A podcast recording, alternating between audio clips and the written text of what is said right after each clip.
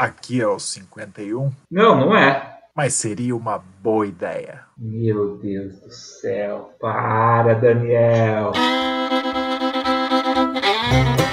Inteliagro Podcast. De profissional para profissional da agricultura digital. Apresentação: Daniel Duft. Fala pessoal, sejam muito bem-vindos, sejam muito bem-vindas ao nosso episódio de número 51. Uma boa ideia. Quem diria, hein, Felipe? Chegando no nosso episódio que a gente mais estava esperando, hein, cara? Ah, esse era esperado, né? Esse era esperado só pra fazer piada. Apesar que vai ter uma ali na frente que dá pra um monte de piada, mas a gente vai ficar quieto. Vai ficar quieto, vamos fazer piada, vamos fazer no 51 mesmo. Esse é esperado. Aquele lá acho que eu vou pular. Deixa pula, pra lá. pula, pula. Tamo aí, né? Já que é piada, mas é sério, né? Estamos falando aqui, episódio 51. A gente vai falar de como você faz para ter boas ideias em projetos, em projetos digitais para agricultura digital. Acho que a gente está falando sobre inovação, está falando sobre tecnologia, está falando sobre agricultura digital. Nada melhor do que falar sobre boas ideias nesse setor, né, Felipe? Sim, mas o, o pessoal que, espere, porque para a gente falar de ter boa ideia, primeiro a gente vai, ter, vai, vai falar muito, muito forte de como se identificar problemas, né? Identificar problema para daí trabalhar na, na, boa ideia. Então, vamos lá, tem, tem bastante conteúdo para hoje. Mas antes de falar de problema, eu vou te falar de uma solução. Você já indicou o Inteliagro Podcast hoje? Eu já indiquei, indiquei para os meus amigos, é, principalmente o último, né, que foi especial, né, de 50, de 50 episódios. Então tá dando todo mundo escutando e espero que também aí dos nossos ouvintes faça isso, né? Compartilhe, Sim. coloque na rede deles, passe para um amigo que, que gosta, que gosta de uma boa ideia e também gosta de uma cachaçinha também no final da tarde.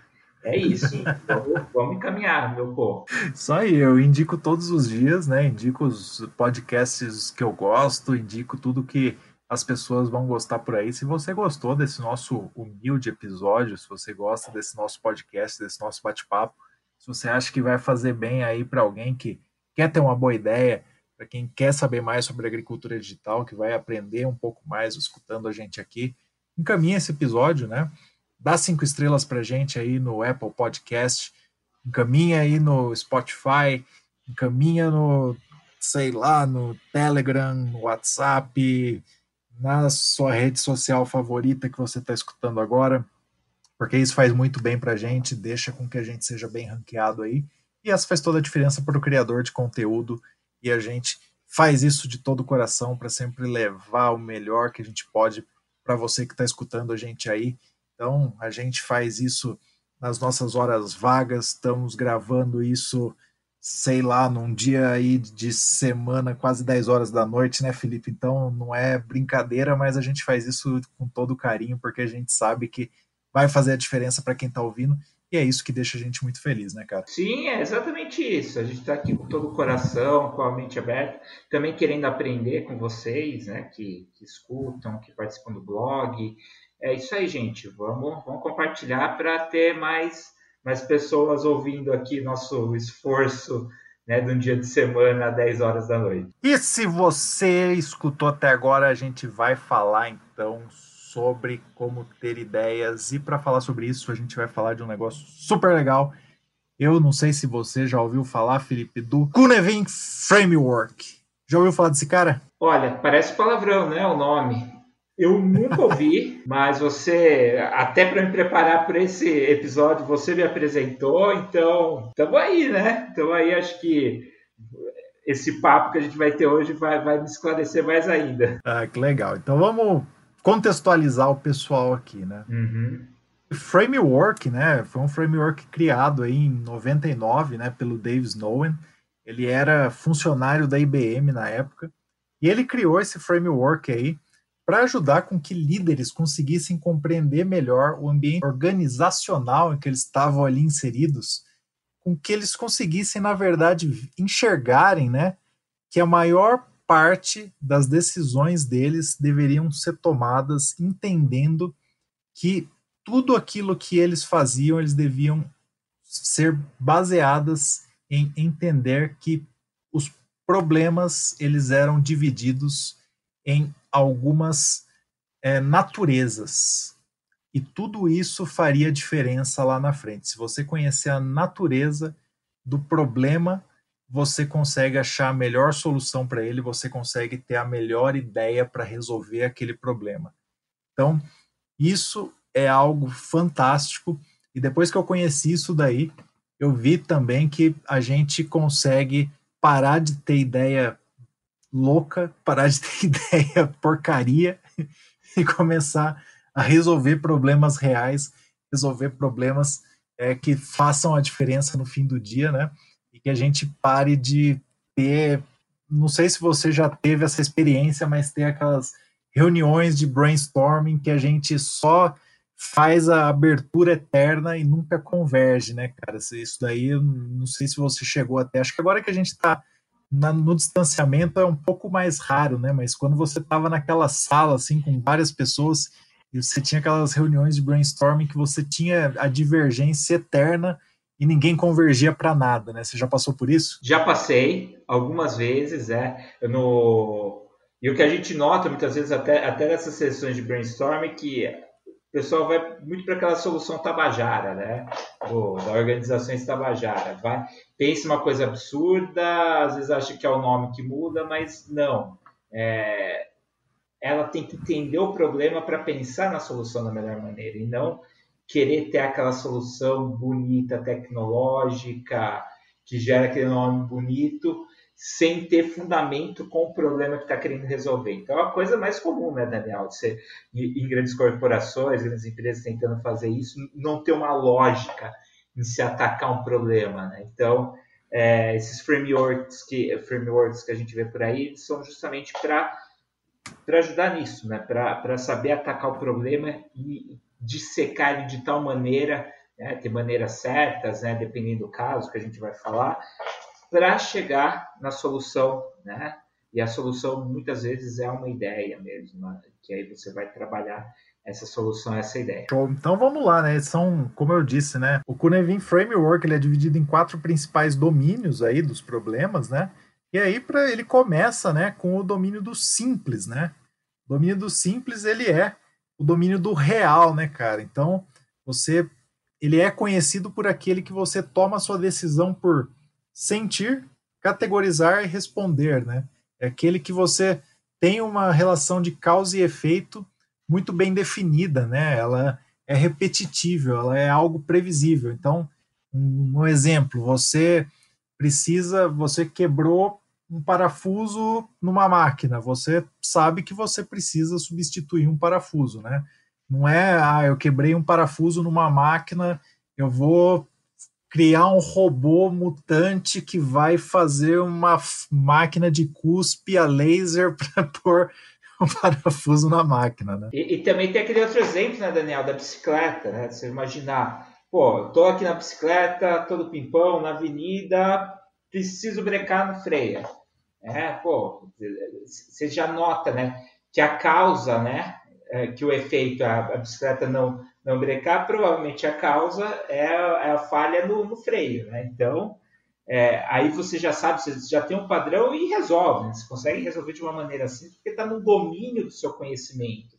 Está dentro daquela ordem né, de, do que você consegue resolver sem ter uma ajuda de especialista e sem gastar é, muito tempo nesse problema. Né? Então, pelo que eu, que eu imagino, né, o, o o contexto simples é esse, né? É isso aí. Então essa a natureza simples dos problemas ela está muito focada nisso, né? Você conseguir é, entender que realmente ela está no domínio do real ali. Você sabe que essa causa e efeito ela é repetitiva, ela é previsível. Você entender isso rapidamente e não perder tempo com isso, né? Se você está aí num processo para inovar, para resolver problemas, não caia em ciladas de querer resolver coisas simples com soluções complexas. Isso vai te fazer perder tempo, isso vai te fazer gastar dinheiro à toa. Não caia nessa cilada. Acho que essa é algo básico, algo simples. Sim, é, é aquilo, é papum. Viu o problema, resolveu com o recurso que você tem e pronto, sem, sem querer complicar, sem querer complicar muito, sem muita firula. Show. Depois a gente tem um outro contexto, né, que é o do complicado. O complicado. E, e tem que tomar um cuidado com o do complicado, né, para não se confundir com o próximo, né, Daniel? Isso, complicado, ele muitas vezes as pessoas confundem muito, né, o complicado com o complexo, né? Complicado é aquele que é o domínio do provável, né, que é o domínio de especialistas, né? E é aquele que, ah, ele é algo que é um pouco mais difícil, né? Então você precisa de um especialista para isso, né? Você precisa de uma de um, de um técnico ali, de alguém que é, tem uma intervenção ali para tomar uma decisão. Você sente, analisa e responde naquilo. Você precisa planejar cenários, você precisa de um pensamento sistêmico, mas não é algo que esteja acontecendo de maneira é, com sistemas complexos ali trabalhando juntos. Né? Ele tem é, uma linha é, com começo, meio e fim definidos. Né? Essa é a grande diferença para o próximo. Né? Você sabe realmente que, apesar de ser algo complicado, que não é todo mundo que conseguiria fazer sempre, né? Ele é algo que você conhece, é, você sabe como chegar no final, né?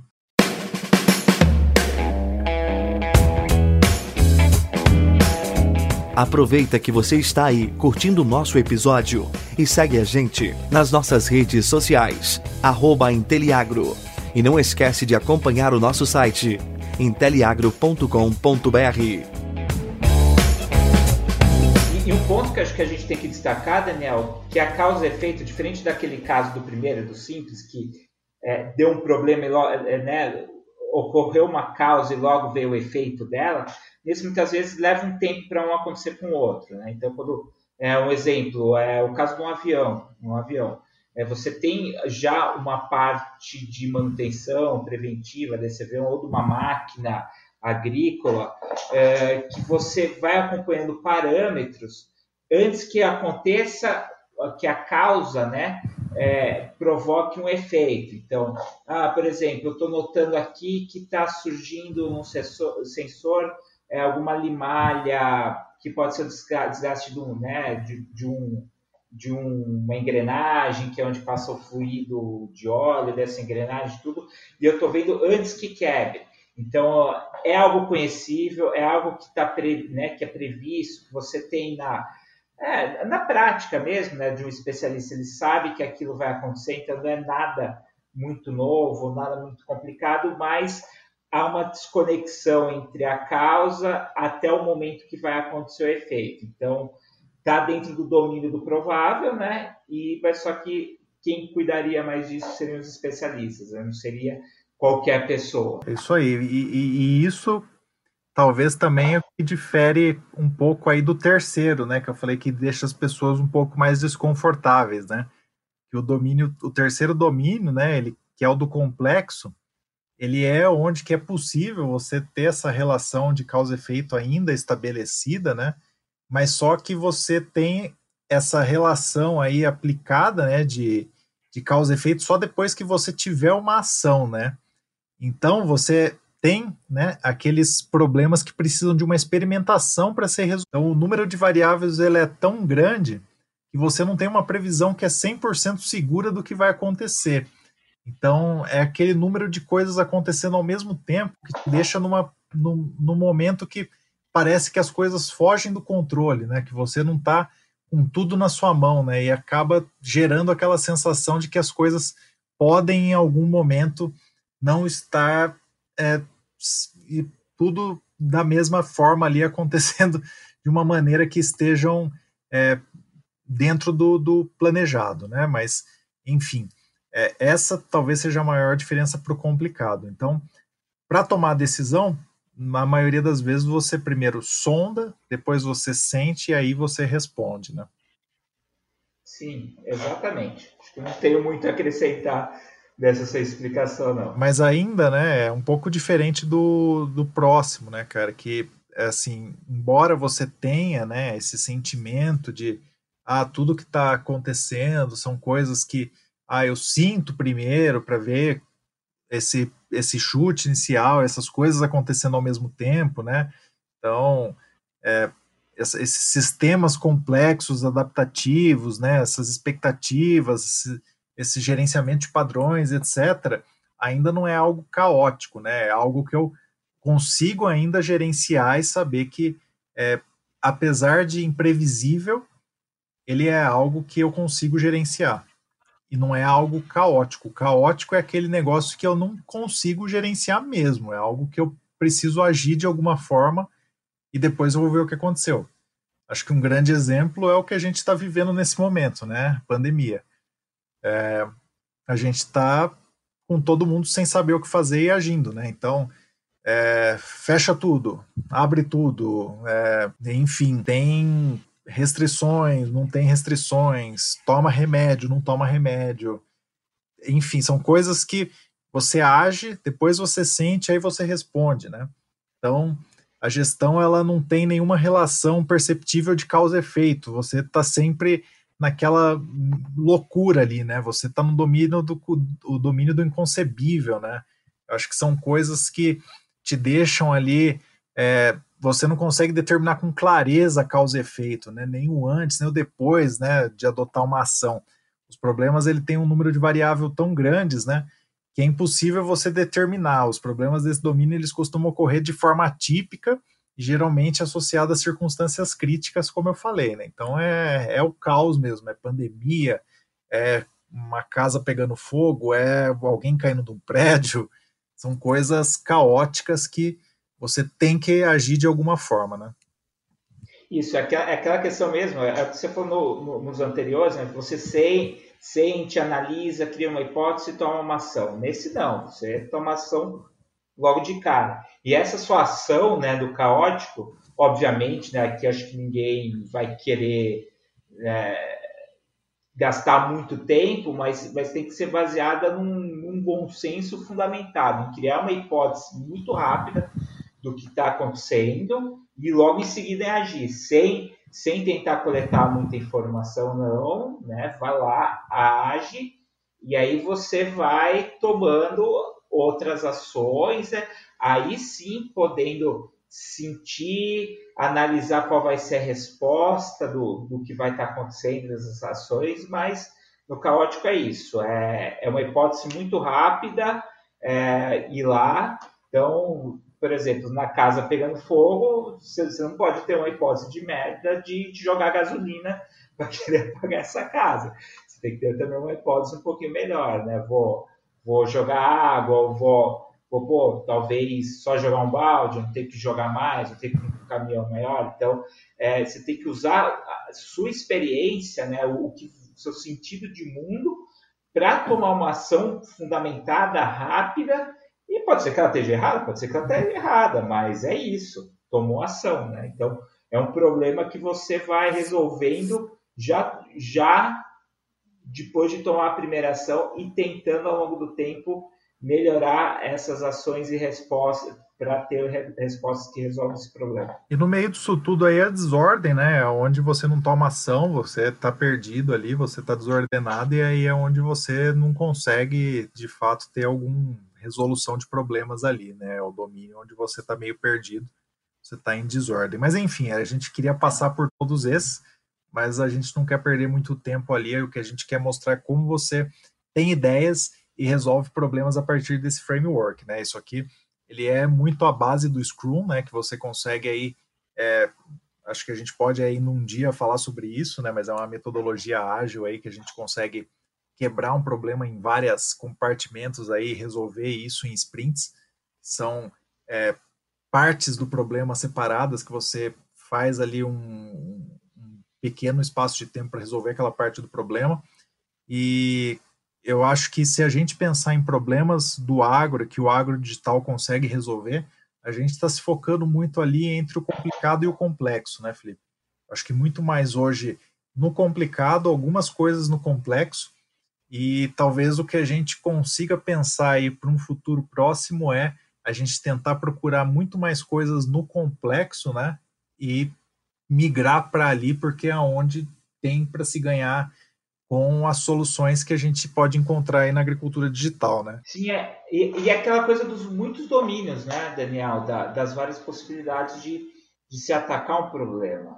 E quando, né, principalmente no complexo. E aí, aí está a questão da oportunidade, porque quando você começa a analisar é, maneiras de resolver esse problema, você vai chegar a conclusões né, daquilo que se torna viável, né? e, não adianta ser viável só tecnologicamente, mas também a gente tem que resolver um problema é, pensando na viabilidade econômica daquilo. Né? Então, é, a complexidade existente né, no, na questão, por exemplo, da agricultura digital. É, eu estou usando é, uma imagem de satélite, trabalho isso num modelo, aplico em outro, que vai ter um output de tal maneira num sistema que está rodando na nuvem, ele começa a trazer soluções, né? Porque tipo, se você quebrou em, em pedaços né, esse problema complexo, você consegue ter soluções, né? E, e, com, né, e meio que sinônimo a isso,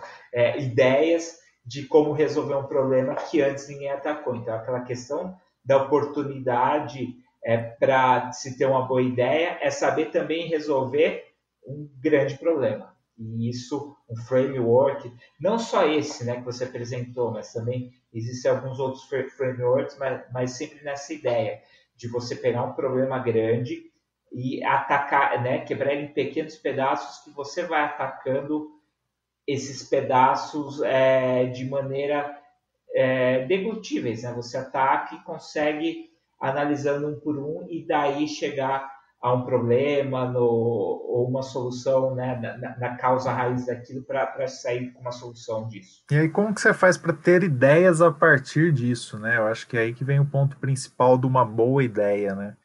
Eu acho que aqui vem a, a nossa grande provocação, né? Se você conseguir entender a raiz de um problema, né? Aí sim fica muito mais fácil você ter boas ideias, né?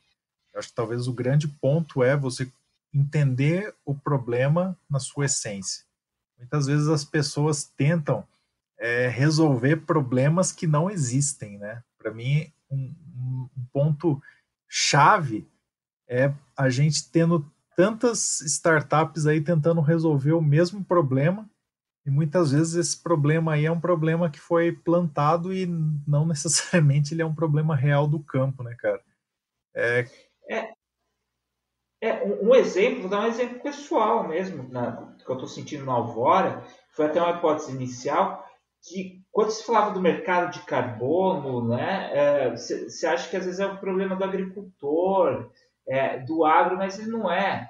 Ah, você está resolvendo um problema de quem está lá na ponta, de quem está poluindo, e, e isso, que, que, foi até uma abordagem que eu usei, que está fazendo sentido até na, em criar, em abrir portas, é que a solução está no agro, mas o problema estava lá no mercado financeiro, no desbalanceamento de oferta, entre oferta e demanda. Então, essa questão de você olhar realmente né, esse, esse negócio que era meio caó, que era caótico, desordenado, e analisar ele por cada pedaço, muitas vezes era um caminho claro de como atacar. E, e é isso. É, pode ser que você no agro tenha uma solução para um problema que está em outro setor. Então, é, saber quebrar é muito útil para identificar esse caminho.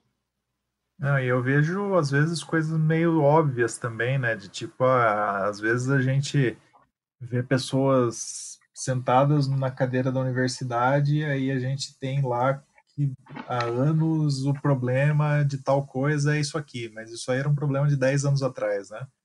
E só não foi atualizado ainda no PPT do professor.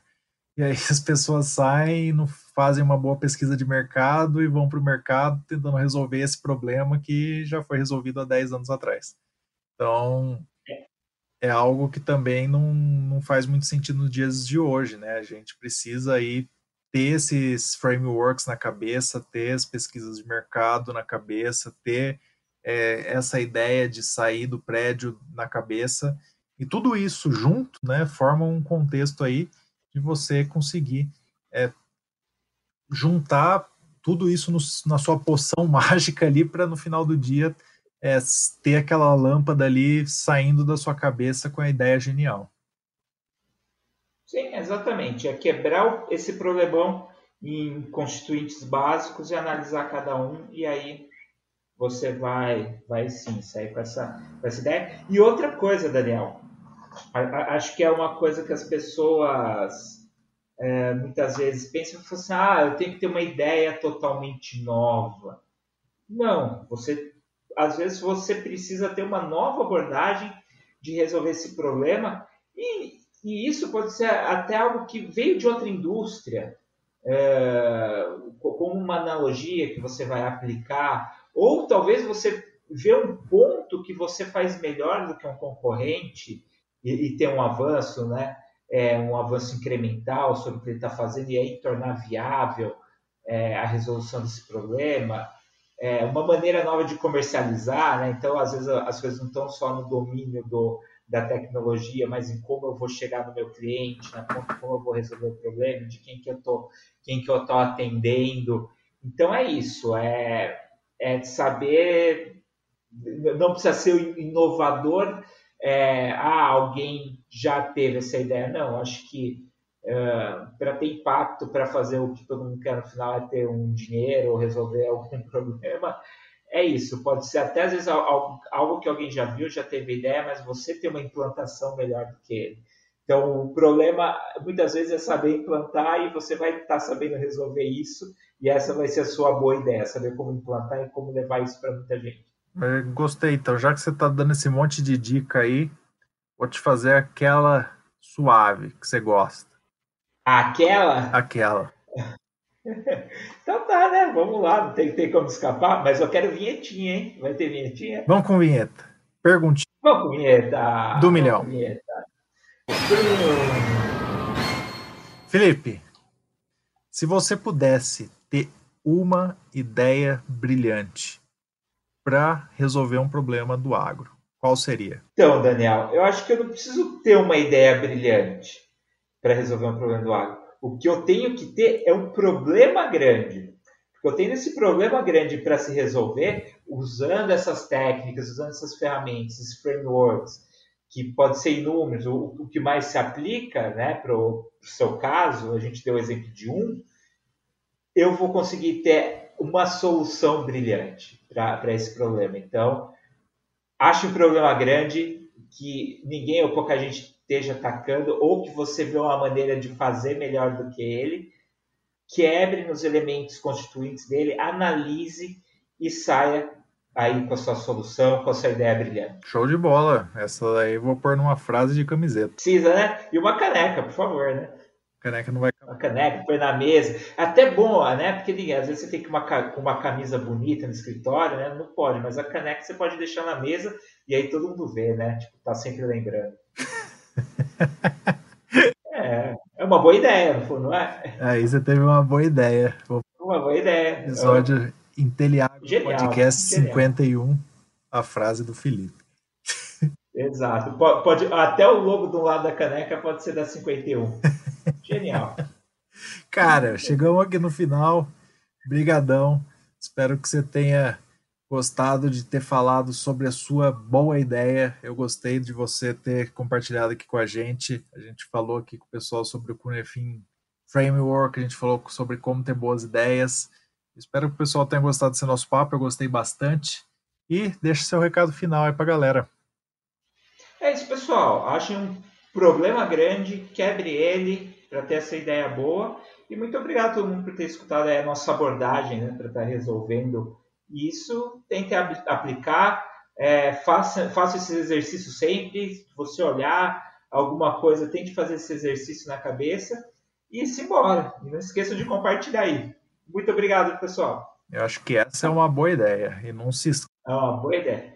e a agricultura digital é um processo, não é um produto. Um grande abraço e até lá. Um abraço, gente. Tchau, tchau.